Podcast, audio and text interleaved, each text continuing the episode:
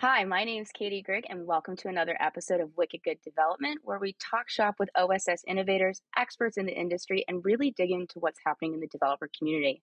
For today's episode, we're continuing our State of the Software Supply Chain highlight series and featuring Tara Condon, VP of Product Marketing and Analyst Relations here at Sonatype.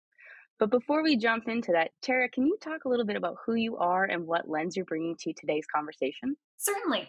Uh, Tara Condon. Um, I recently joined the Sonatype team, but I have been studying regulation in all forms for my entire career, previously the telecom industry, and now so excited to dive into these uh, important changes relative to security in the supply chain.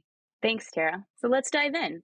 As mentioned, I know that you were a big contributor to this year's report, and you particularly were a part of the establishment and expansion of software supply chain regulation and standards. Obviously, given your background, this makes total sense.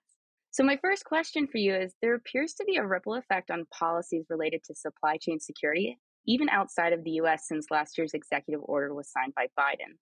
Why do you think that we are seeing that happening? So, I think that even in advance of that, a number of world events turned attention towards the supply chain. So, um, so some major areas of disruption include the, you know, Russian, Russian and Ukraine war.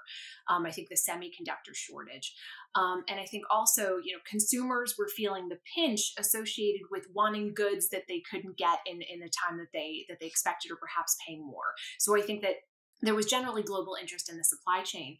Then Log4j happened. So um, that shined a very, very bright light on um, software uh, supply chain vulnerabilities.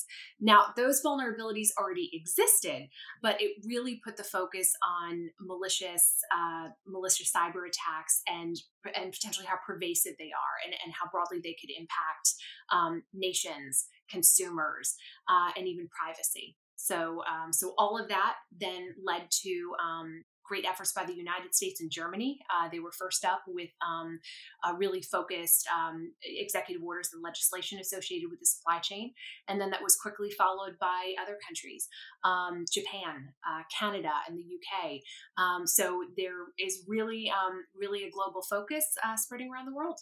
That's fantastic to hear. I mean, we're all kind of working in towards that one direction where we're really trying to kind of fight for the greater good, I think, at this point just because it is so prevalent now that what we were seeing. All right, so next question. I've seen a lot in the report. There's a couple mentions of SBOMs. Can you elaborate on, you know, how we're seeing that kind of evolve in today's market? Certainly. So, so um, let's let's um, let's level set. So, SBOM stands for Software Bill of Materials, which is effectively an ingredients list of what's in your software often components and uh, we have to remember that it's a snapshot in time because components sometimes change and their dependencies change um, so what we're seeing is two primary uh, trends with regard to SBOMs. So the first is um, a standardization related to best practices. So um, so, and I have to look at this acronym because I want to make sure I get it right. So, the National Telecommunication and Information Assurance Administration, which we know as NTIA, um, has done a great deal of work on this. Um, and that's ultimately um, what, what is informing this, a, a, number of other standards. So, what I would encourage folks who want to learn more about this to go to um, ntia.gov forward slash SBOM. Some great information there on best practices. Um, and then I think number two is that SBOMs are starting to become required. So I think that um, for contractors of the federal government, so to so to talk a little bit more about this, is that federal agencies are instructed to follow uh, NIST guidelines, um, and NIST specifically requires that um, that software suppliers to the government be able to produce SBOMs. Um, so that that will soon um, th- that is a that's a requirement that's popping up. Also it's not just in the uh, public sector in the private sector um, we're seeing regulation um, to potentially guide or require SBOMs there. So so particularly um, the FDA uh, had open for consideration um, an SBOM requirement tied to uh, medical devices. So for example if you wanted to get FDA approval um, SBOMs could potentially in the future be a component of that. So all of this coming together says that um, SBOMs are here now, becoming more pervasive and here to stay. That's fantastic. I know that's definitely been something that we've been talking about for quite some time here at Sonatype. So it's nice to finally start seeing more of the broader community and, you know, really the government behind it starting to see that it, it has extreme value.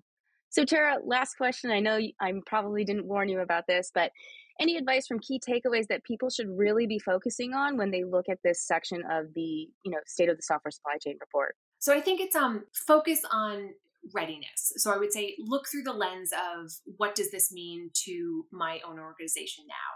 Um, and I think the good thing is that um, before, when considering issues of, of software supply chain, um, you kind of had to find your own way.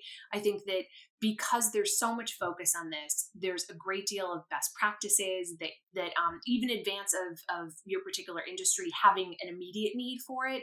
Um, there's plenty of opportunity for readiness and and plenty of roadmaps to help get you there, and um, companies like Sonatype to help you along the way. All right. Well, you have heard it straight from Tara, guys. Go out and check out the State of the Software Supply Chain report. It came out October 18th.